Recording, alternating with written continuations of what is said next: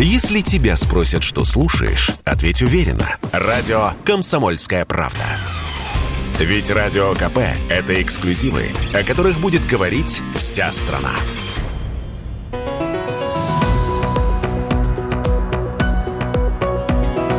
«Бизнес-ланч» на радио «Комсомольская правда». Добрый день, уважаемые радиослушатели. Как обычно, днем в среду в эфире радио «Комсомольская правда» программа «Бизнес-ланч». Меня зовут Вадим Ковалев. И, как обычно, мы разбираем самые интересные темы, касающиеся развития бизнеса в нашей стране. И отдельно разбираем те отрасли, которые, несмотря ни на что, развиваются, ну или хотя бы имеют перспективу к росту. Сегодня поговорим про клининг и дезинфекцию. Называют этот бизнес самым перспективным в 2022 году. Ну и, как мы видим, вновь растет количество заболевших коронавирусом. Ужасно, этот вирус далеко не ушел, снова вернулся. Проходит в целом легче, но все равно темпы, конечно, оптимизма нам не добавляют. И вновь у бизнеса актуализируется задача по обеспечению безопасности как сотрудников, так и клиентов, а это невозможно сделать без качественной дезинфекции. Вот об этом всем сегодня поговорим. У нас в гостях Константин Зубков. Константин является советником президента Национальной организации дезинфекционистов. Здравствуйте, Константин. Здравствуйте, Вадим. Здравствуйте, радиослушатели.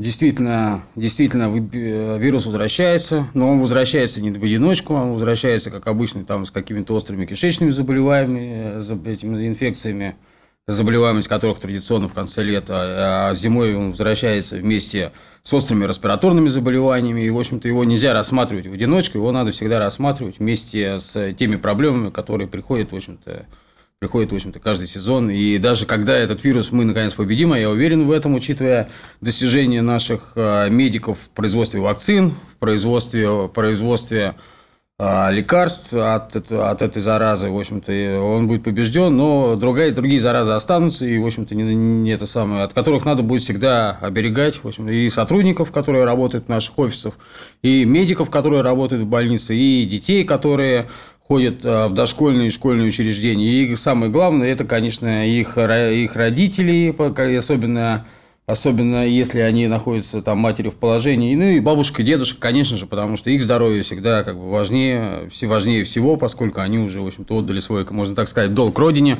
Вот. И заботиться об их здоровье нужно тоже в первую очередь, чтобы зараза там с улицы не приходила домой ни в коем случае. Но вот если говорить про работодателей, какие работодатель должен меры принять по обработке, какие существуют стандарты?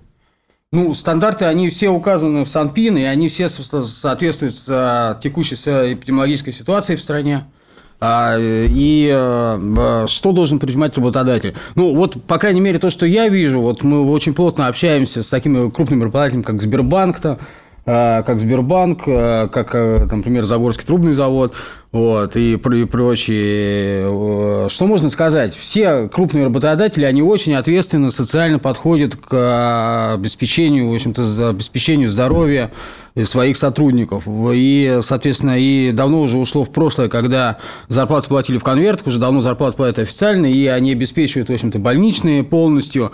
И, соответственно, к сожалению, вот есть такой вопрос, что крупные работодатели зачастую снимают офисы у арендодателей, и вот насколько арендодатели хорошо подходят к вопросу дезинфекции и обеспечению здоровья сотрудников, это большой вопрос. Ну, то есть, компания большая, маленькая, средняя, неважно, снимает в офис в каком-то офисном центре, извините за некую тавтологию, да, ну и расходы на клининг, они часто включены, да, в размер там ежемесячной платы там за аренду, и контроля за этим не так много, как я понимаю. Ну, да. Мы плотно изучали вопросы клининга, контроля. Во-первых, за этим нет контроля. Во-вторых, здесь прямая разница в целях. То есть, если у работодателей задача обеспечить здоровье сотрудников, то у арендодателей главное сэкономить. К сожалению, сэкономить. И мало того, что сэкономить, так еще и как бы нету систем слежения. Вот они сейчас, только сейчас, можно сказать, что появляются вот в разработках новых. которые позволяют, в общем-то, смотреть за работой клининга, то есть за соблюдением графика уборок, за соблюдением СанПИНа. И программное обеспечение, и программно-аппаратный комплекс только сейчас появляется. То есть, это четко надо контролировать. Это обязательно четко надо контролировать, потому что, во-первых, надо контролировать концентрацию, в общем-то, чем обрабатывают, то есть, рабочих растворов. Второе, график этих рабочих растворов, график уборок. И третье, что надо контролировать, это, в общем-то, появились ли заболевшие на объекте и, соответственно, принимаются ли достаточные меры для того, чтобы это обработать все, потому что появились большие объекты, чтобы это все обработать. Тем более... Давай по-русски скажем, да? Давайте. Есть офис. Там надо, не знаю, там протереть там столы, там, да, другие поверхности. Есть какой-то раствор. Вот требования к этому раствору, они существуют? Требования к этому раствору, они определяются наличием регистрационных удостоверений, в первую очередь, выданных Роспотребнадзором. Но, к сожалению, там тоже очень много вопросов к ним возникает. Да, есть требования. В общем, надо смотреть в первую очередь что есть ответственные производители, есть безответственные производители. Вот как ответственные производители. Ответственные клинеры должны использовать дезинфектанты от ответственных производителей. И то есть, вот как это сделать? То есть, там контрафакта много? Контрафакта очень много, порядка 80%. 80%? Да, 80%. И эта проблема определена. В общем, Владимир Владимирович тоже на это внимание обращал. Там, то есть, господин Фадеев, который возглавляет Совет по правам человека, он, в общем-то, занимался этим вопросом. Минпромторг тоже активно занимался этим вопросом, там и вопросы по маркировке. Ну вот много говорим, как раз с языка, что называется, снял, много говорим про маркировку продукции. Вот пока в дезинфицирующем средстве на этом рынке этой маркировки нет обязательно. Нет, обязательной маркировки нету. Нет, маркировки обязательной нету, и как-то в ближайшем будущем она не предвидится. Сложно сказать, почему. Этим занимается Минпромторг. Насколько он близок, в общем-то, к своей цели. Ну вот, да, на минеральную воду есть маркировка, да, условно говоря, на шубы есть маркировка, а вот на дезинфицирующие средства почему-то нет.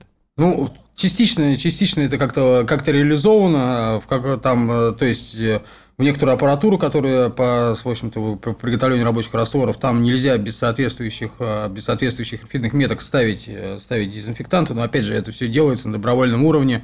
То есть, в частности, Национальное объединение организации дезинфекционистов тоже этим вопросом занимается, но на государственном уровне, к сожалению, этого пока нету. И надо, конечно, самому четко контролировать, потому что, так русским языком, опять-таки, простым выражаясь, разбавляют. Разбавляют неправильно. Вот. То есть, соответственно, это откуда идет? Давайте по-русски скажем, потому что основная часть этого идет не только работодателям, основная часть это идет в больнице, это идет в школьные и дошкольные учреждения.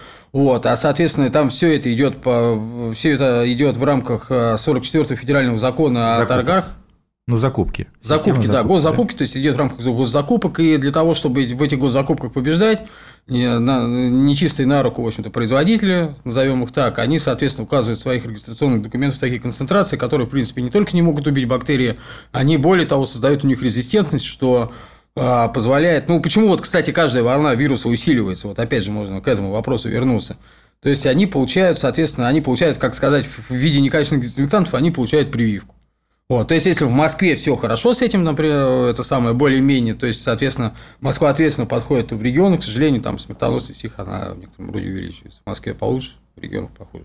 То есть, если ты разбавляешь раствор, да, символически, скажем так, обрабатываешь, да, поверхность, там, концентрация там, веществ невысока, то... Просто вирус некий иммунитет, да, получает от этого? Как это в поговорке, все, что не убивает, делает. Причем вирус сильней. И соответственно... смех и грех. Это грех, а не смех. Говорил, что если. Если говорить про рынок тех, кто занимается дезинфекцией, он насколько велик? Некоторые оценивают его в России порядка $1,5 миллиарда. Сложно сказать, потому что насколько он велик. Я думаю, что это оценка где-то соответствует действительности, насколько клининга. Что касается именно производства дезинфектантов, то я думаю, где-то он в районе, наверное, порядка 20 миллиардов рублей, я думаю. Вот, но, опять же, так вот, как наша национальная организация дезинфекционистов занималась, вот я знаю, что этим занимался вот, ну, в общем, президент наш, вот, Юнаков Павел Анатольевич, это самое серьезное, что, в общем-то, если рассчитывать по нормам СанПИН, и, соответственно, по нормам обработок, поскольку в СанПИНе указано, сколько квадратный метр должен обрабатываться, ну, сколько миллилитров рабочего раствора нужно на 1 квадратный метр. Вот. И, соответственно, исходя из этого, можно рассчитать, сколько нужно обработку этого здания, и, соответственно, при помощи этого проконтролировать. И если это рассчитать, у Роспотребнадзора также есть нормы примерного содержания действующих веществ, сколько должно в этом рабочем растворе содержаться действующих веществ. Вот. И если пересчитать по этому, то там совершенно получаются цифры другие. Я думаю, что там порядка 2 миллиардов нужно только на дезинфекцию долларов. Вот скажу такой провокационный вопрос. Рынок в основном состоит из небольших компаний, небольших операторов, да, франчайзинговых точек. А нет идеи это как-то объединить или сделать тут саморегулируемую организацию? Ну, вот на основе национальной организации дезинфекционистов, я не знаю, может быть вы нам поможете, как союз, как сказать, объединяющий крупный бизнес. Вот. Хорошо, обсудим это во второй части нашей программы. В эфире «Комсомольской правды» «Бизнес-ланч». Не переключайтесь. Вернемся совсем скоро и обсудим тему дезинфекции и уборки наших офисов.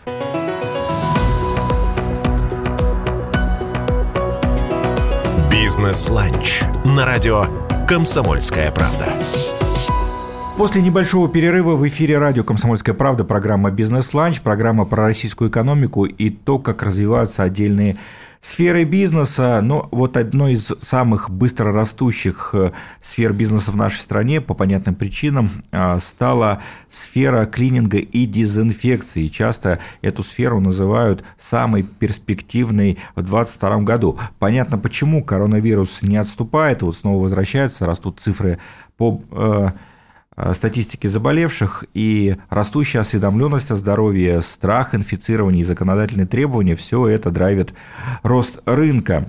Мы в студии «Радио КП» вместе с Константином Зубковым, советником президента Национальной организации дезинфекционистов, пытаемся разобраться, как бизнес обеспечивает безопасность сотрудников и клиентов во время новой волны вируса. Что касается бизнеса именно. Вот согласитесь с тезисом, что это самый перспективный бизнес сейчас? Сказать, что перспективный бизнес, ну, как бы радоваться этому не хочется. Радоваться этому не хочется, что это перспективный бизнес, потому что он стал перспективным в силу того, что к нам пришла зараза. Нам пришла зараза, которая убивает нас с вашим сограждан, и поэтому, в общем, радости мне это не приносит. Но как бы в плане обеспечения безопасности наших сограждан делается многое. Вот, создается производство вот, в качестве импортозамещения. Поскольку... Вот про импортозамещение отдельно хотел спросить. У нас дезинфицирующих средств вообще в стране хватает? Мы насколько от Запада зависели? У нас дезинфицирующих средств в стране хватает. У нас не хватает сырья для их производства, то есть действующих веществ.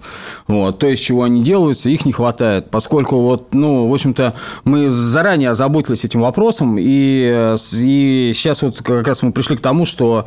Вот, например, тот же самый Акзенобель, насколько я знаю, он сейчас или уже полностью остановил, или частично остановил поставки действующих веществ. Оттуда шло порядка, наверное, 50% от этой компании, там, от Лонзы и от Акзенобеля шли порядка 50% поставки действующих веществ. На страну. На страну, да. То есть, это, в частности, третичный амин, четвертичное аммониевое соединение, там, еще дополнительно некоторые дезинфектанты. Ну, вы нам сейчас даете урок химии, там, да, за какой-то там за 9-11 класс. Ой, это вот. Уж простите. Нет, но тем не менее, вот так у меня просто по химии тройка была, поэтому я тут сразу сдаюсь. У нас же в стране мощная химическая промышленность. Всегда была и, кажется, есть. Мы ей гордимся. Не могут произвести это? Или это невыгодно, или что? Задачи не было такой, скажем.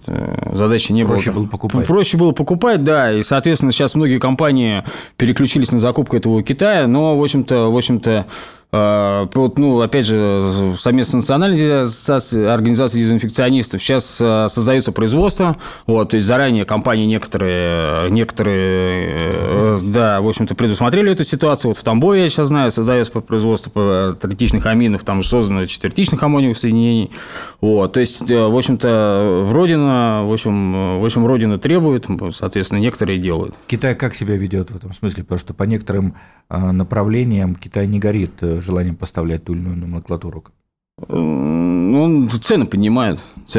Ну, опять же, как сказать-то? Вот, опять же, с чем мы столкнулись в первую волну ковид, поскольку мы очень плотно участвовали, в общем-то, вместе с московским правительством, вот, в, как сказать, оккупировании, так сказать. Угрозы этой. Да, вот, соответственно, устранении последствий. Что можно сказать, что Китай, у него, когда возникает его проблема, он останавливает поставки. Вот, но с нашей нефти... Когда у них растет рост заболевших, и их внутренний рынок больше... потребляет, да, соответственно, они останавливают поставки и оставляют нас наедине с нашими проблемами. Поэтому, в общем-то, и занялись необходимо производство здесь, учитывая размер нашей нефтехимической промышленности, и, в общем-то, учитывая то, что, в общем-то, все химические вещества – это, по большому счету, энергия, которая производится из газа и нефти.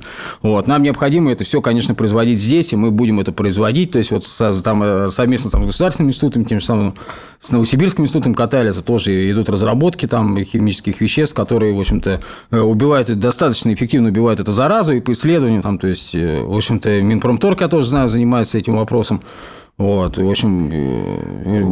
Если, будем надеяться, совсем скоро появятся собственные поставки, да, вот этих веществ, то давайте поговорим про применение этих средств, там, да, в быту, что называется.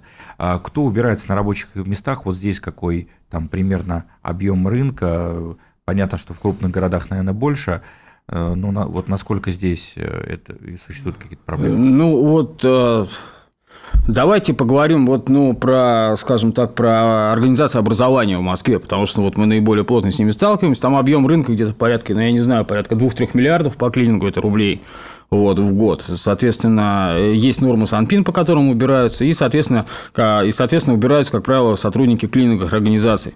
Какая там главный, в общем-то, вопрос? Потому что сотрудники клининговых организаций зачастую, в общем, не знают те средства, которыми они убирают, и не знают, в какой концентрации, соответственно, их, как сказать, приготавливать. То есть, здесь вот опять же необходимо, на мой взгляд, какая-то аппаратура, то есть, опять программное обеспечение, которое будет, в общем-то, следить за этим всем, за графиком уборок, опять же, как они будут убирать, и, соответственно, выдавать им просто на выходе рабочий раствор, чтобы они спокойно наливали в ведро и шли, обрабатывали